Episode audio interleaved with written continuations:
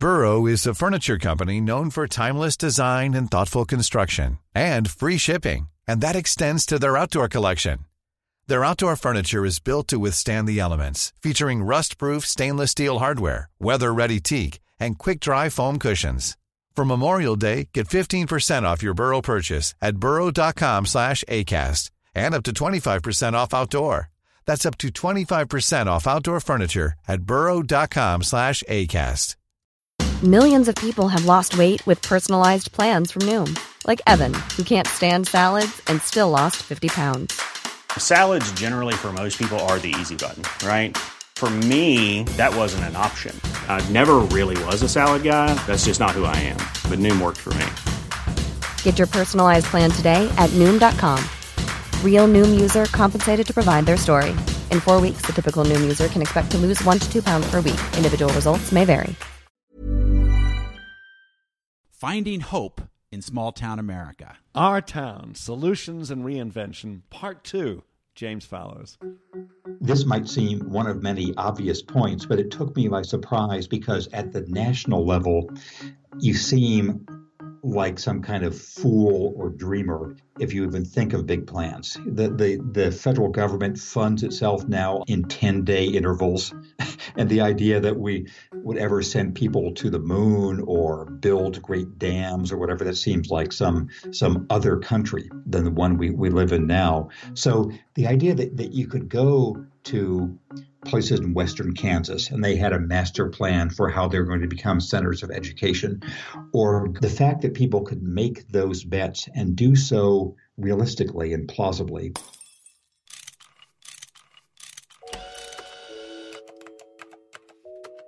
Our show is about fixes. Yeah, how to make the world a better place. How, how do, do, we, we fix, fix it? it? How do we fix it? So, Jim, in last week's show, we were talking with James Fallows about Our Towns, his new and provocative book about small and medium sized communities all across the country, what some derisively call flyover country. And, and, he shared a whole bunch of stories with us. And on this episode, we're going to look at solutions. Yeah, the interview was so interesting. We decided to break it into two halves. If you haven't heard the first half, you might want to go back and listen to it now. If not, just jump right in because what he has to say about the way that local leaders and entrepreneurs are helping change the country for the better is just really provocative and, and I thought fascinating. And it runs so counter to the media narrative of, of America being in, in a total crisis. That's true of Washington, but it's not so true of many communities, towns, and cities all across the country. Right. I mean, he makes this point that the most successful towns and cities, the people there have gotten good at bypassing the dismal national conversation. So let's jump into our interview with James Fallows, who wrote the book Our Towns, a 100,000 mile journey into the heart of America, with his wife, Deborah Fallows, who wasn't unfortunately able to join us.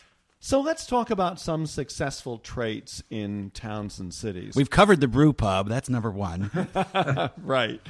People work together on practical local possibilities rather than letting their disagreements about national politics get in the way, right? Oh, yes, yes, indeed. And you know, we spent a lot of time going to public meetings, uh, city council meetings, library sessions, or whatever, and as soon as somebody started giving a speech about why he didn't like either Trump or George W. Bush or Obama or Hillary Clinton, you knew you were headed for trouble because that, that meant you weren't going to talk about what was happening in the downtown or what was happening in the schools. So I think that a lot of towns have disciplined themselves to sort of compartmentalize uh, those national differences, much as you would say there's different religions you have or different sports teams you root for and concentrate on what they could do. You also say that when you get to a town, the successful towns, everybody knows who the local patriots are. And you were not talking about a football team. Yeah, Tell yeah. us what you mean. Yeah, what do you mean? you know the configurations differed place by place. The most interesting may have been in Charleston, West Virginia, where the real dominant local patriot was a country music singer who ran a radio show uh, sort of the the Woody Guthrie of this era in in West Virginia. But the fact that if people knew who the soul of the town was, that was a good sign. So local pride had a lot to do with the success of a community? Yes, and you can think of it this way that, that there's a certain stage in life when people feel they're moving to some place to enjoy what's already there, you know, moving to Paris, moving to Amsterdam, moving to to Brooklyn. And there's another stage of life where people feel some shared responsibility for making something in the long run. And so, so the, the greater the density of people who felt as if life outside their own household and life outside their own living room was part of their responsibility and part of their pride, that was obviously a very good sign too. You talk a lot about public private partnerships in your book. What are they? So I, I wouldn't presume to speak for the two of you with your longtime media experience, but I'll tell you my media experience, mainly in DC, had been to be very skeptical at the whole idea of public-private partnerships. It sounded like either just some slogan for a speech or else as a way to funnel some public money to some favored contractor.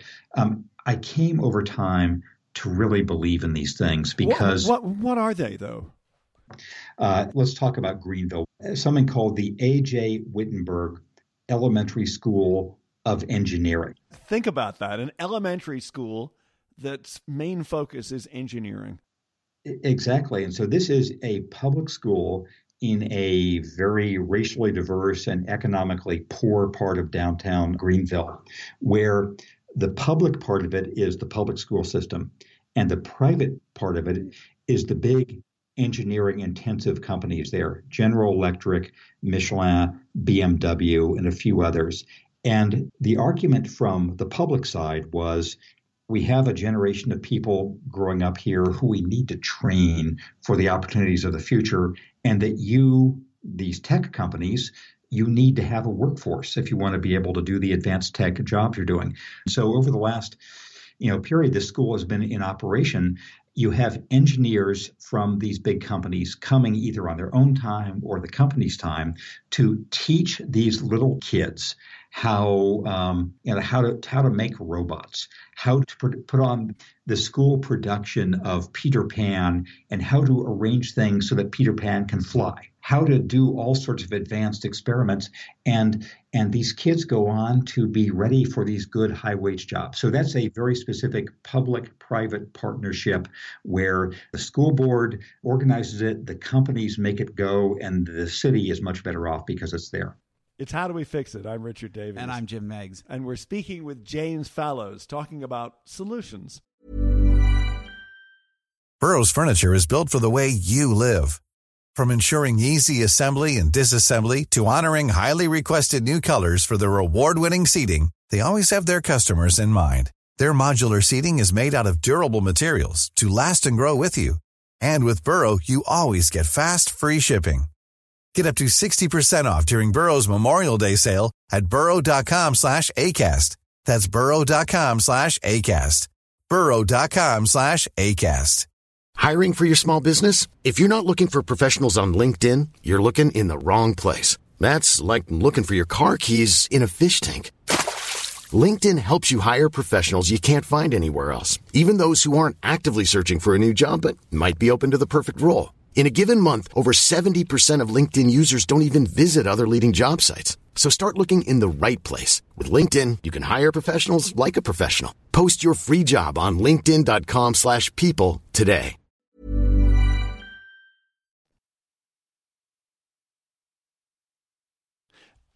So we're talking in this show about solutions. And one way to solve our needs, please, is to rate and review us on iTunes. iTunes is responsible for about 70% of all podcast listening. And those five star reviews and nice things that you say really make a difference. Um, how you do this is you follow along at itunes.com and there's also a description on our website howdowefixit.me that miranda schaefer our producer is very helpfully uh, put together that shows you step by step um, how to review us. We want to talk about education. Uh, first uh, the importance of community colleges. Uh, you cite examples for instance in, in fresno california I had always assumed that what mattered most in American higher education is our big, famous research universities. And of course, they do. The, the Harvards and the Berkeleys and the Caltechs, of course, they're indispensable to the U.S. But I, I now think maybe the most important part of the system for this stage in American history may be the community colleges. And what I the reason I say that is in this time of huge economic transition where the big factory jobs just aren't there anymore. And people are wondering what the next source of middle class jobs will be.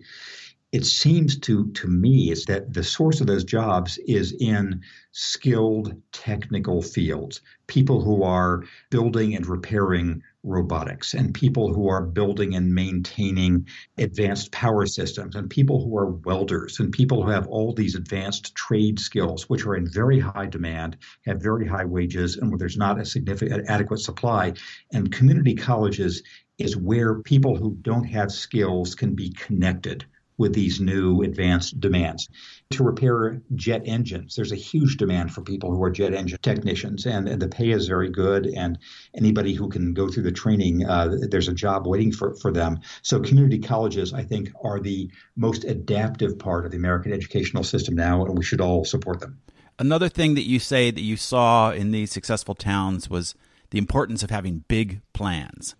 Yes, this might seem one of many obvious points, but it took me by surprise because at the national level, you seem like some kind of fool or dreamer if you even think of big plans. The, the, the federal government funds itself now in 10 day intervals.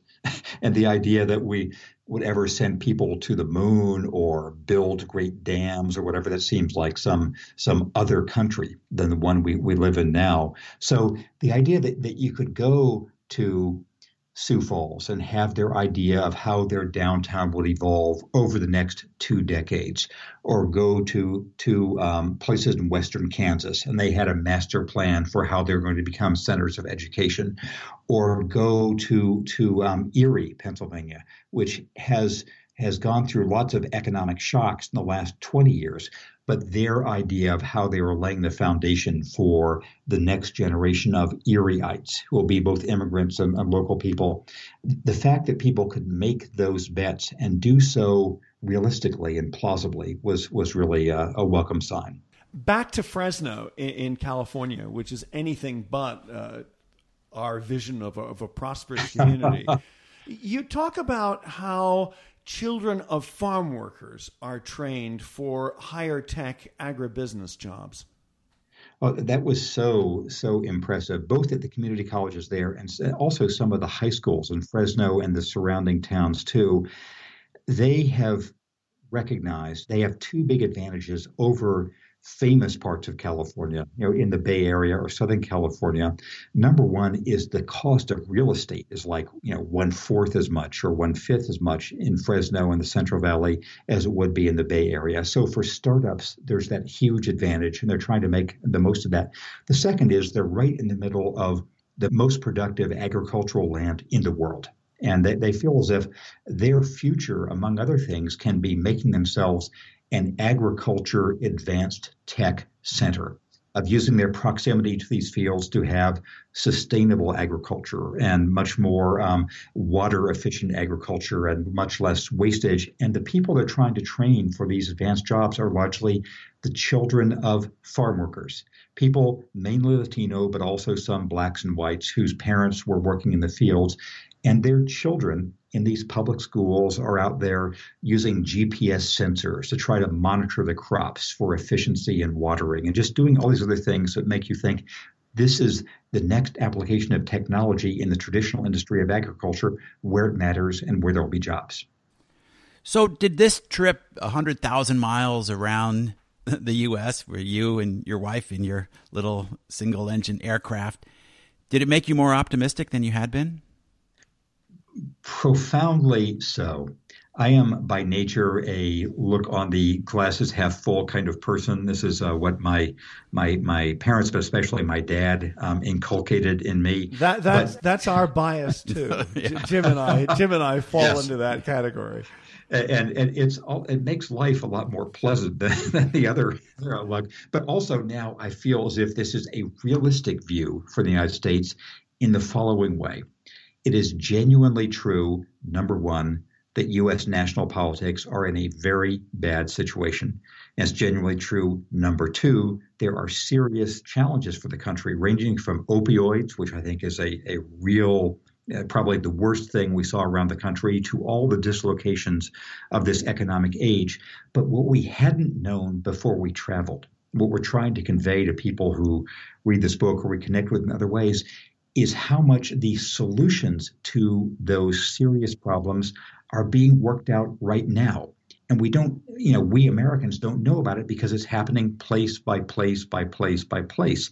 Um, David Brooks in the New York Times had a column a couple of weeks ago which said the American Renaissance is already underway. He was talking about what Deb and I had seen, but we really feel as if if the news of what's happening place by place can be more broadly shared and connected, and people can have the sense that they're part of something larger than just their own isolated partial success story, then the chance of broader success goes up. So that's why I'm so delighted that you're doing the series you're doing, and I'm so glad to be part of it. Um, not long ago, we interviewed a truck driver named Finn Murphy on How Do We Fix It. And he's driven everywhere in the country. And he said that pretty much downtowns are dead all across the country, every town he goes to, unless it's a tourist town or a college town. But you're a little bit more optimistic about the ability to get some of these beautiful downtowns back on their feet. What what are people doing? How do they pull that off? So I'm a big fan of Finn Murphy. His book is great. I think there is a trend underway which which we have means, may have seen in a different way from what he has as, as a trucker, where there's a couple thousand places across the country where where uh, the National Trust for Historic Preservation and many other downtown movements have seen things going in the right direction, and and a couple of things are accelerating this. One of the most important may be that people of the next generation. I won't use the term millennial, but people in their 20s and early 30s, there is a preference not so much for the suburban ideal model of American life, but for the downtown ideal of American life, of working downtown, of living downtown. So, city by city and state by state, you see illustrations of downtowns reconstructing themselves. So, I think the trend is more positive than the one he has seen. And those downtown areas are not just little bijou um, places that are already affluent, right? Uh, no, let's take Allentown, Pennsylvania. Allentown is nobody's idea of a bijou community. you know that, its place is known from uh, from Billy Joel's song of Allentown. Even though the mills he was talking about were in uh, Bethlehem, Pennsylvania, but but Allentown's downtown had been a very prosperous place in the 1950s and 1960s, it was utterly devastated by suburban malls. So that the downtown 10 years ago was tattoo parlors and pawn shops and and drug dens but they in the last 3 or 4 years have had a concerted effort to to have the virtuous cycles of downtowns where you have businesses going down there because there is some uh, demand among younger people to to work downtown. You have residents following on there. You have not touristy but locally viable retail and dining and entertainment and all that. So there are a number of places. Duluth, you're seeing the same thing happening. Bend, Oregon, although it's somewhat touristy. It, Kansas City is, is a, at Columbus, Ohio. It's a college town, but still the non-college parts they've come back. So I think it's more widespread. Birmingham, Alabama has been has, has quite a downtown renovation. So it's not just tourist traps.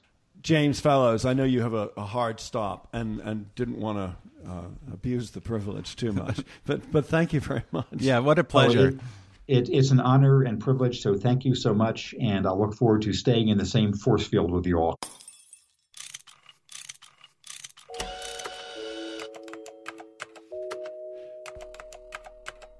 So, Jim, instead of us giving our opinions, uh, let's go down the list of James and Deb Fallows solutions, starting with public private partnerships. There are many examples, local examples of these private public partnerships. And what I like is the fact that they're not too big, they're not too bloated. One was in Holland, Michigan, where this local scrap company works with the Department of Corrections to bring in ex cons to to work in their business. You know, a lot of people are, afraid of hiring ex cons. We've talked about that on how do we fix it. Here's a local member of the community stepping up to start being part of the solution. They also talk about education and the importance of community colleges, uh, that successful communities are often near a research u- university. And then they also talk about distinctive, innovative schools. And one example that James mentioned that really jumped out at me is the uh, school in Greenville, South Carolina. Right, the elementary school for, for engineering. For engineering, and then and then there's the school in Mississippi for maths and sciences that he also discusses. Yeah, and and the idea of this is where the private public stuff is really great. Bringing in engineers from the the local high tech firms to be part of the school system and inspire these kids. Small things, but they really matter. And there there's so many things we didn't talk about that we that we wanted to get into, and one of them is the importance of local libraries. Yeah. that, that are on ramps for jobs. They're community centers, and they also help people get on Wi-Fi in communities that are poorly served. Right. Uh, yeah, and I think that's it's sometimes tempting to think that things like that are sort of passe, but the libraries, the YMCA's, all these kind of old-fashioned local institutions really matter, especially at a time when, you know, as as we've covered on how do we fix it, some of the the fabric that weaves us together as people is is really straining at the seams. So places that bring everyone together really matter. Another on our list is this idea that, that people know who the, the local leaders that they are proud of in their recent history. Yeah, and he said that when you when they would walk into a new town, everyone knew who they were. You know, they these people had been fixtures, um, doing good things for the community over the long haul, and I, I think that is. Um, again, it's not the kind of thing that might seem kind of corny or, or old fashioned, that, but it really matters. And then, Jim, there's 10 and a half Right. on his list. I love this example, the brew pub, the craft brewery. But uh, James made this really good point. A lot of people think that large scale capitalism inevitably runs towards massive crushing monopolies that take over everything. Well, that was actually happening in the beer business, you know, throughout most of my lifetime. You know, it was getting to the point where everything was, you know, was either Was- was- Coors, Miller, or, or Budweiser, and you couldn't, and the, the best beer you could buy was like maybe a Molson, you know what I mean, when I was in college. And then all of a sudden, consumers just got sick of it and they revolted, and people started, you know, making home brew. He mentioned how Jimmy Carter uh, uh, deregulated home brewing, so you weren't a crook if you brewed up a few gallons uh, of uh, an ale in your basement, and that movement really spread. People didn't want to go work for big companies. They wanted to start their own little company. A lot of what we think of this new exciting economy today with entrepreneurs, a lot of it started with these craft brewing businesses. They're not all going to succeed, but the fact that they're popping up everywhere, they're attracting people, they're they can be good employers, and they make good local beer. I think that's just a really nice story, and it runs counter to a lot of the pessimism we see, or the assumption that change only comes from the biggest corporations or the biggest levels of government. I agree with you with one exception. I prefer a good local wine. it's How Do We Fix It? I'm Richard Davies. And I'm Jim Meigs. And uh, the show is produced by Miranda Schaefer. We're a production of Davies Content. Check us out for other podcasts on daviescontent.com.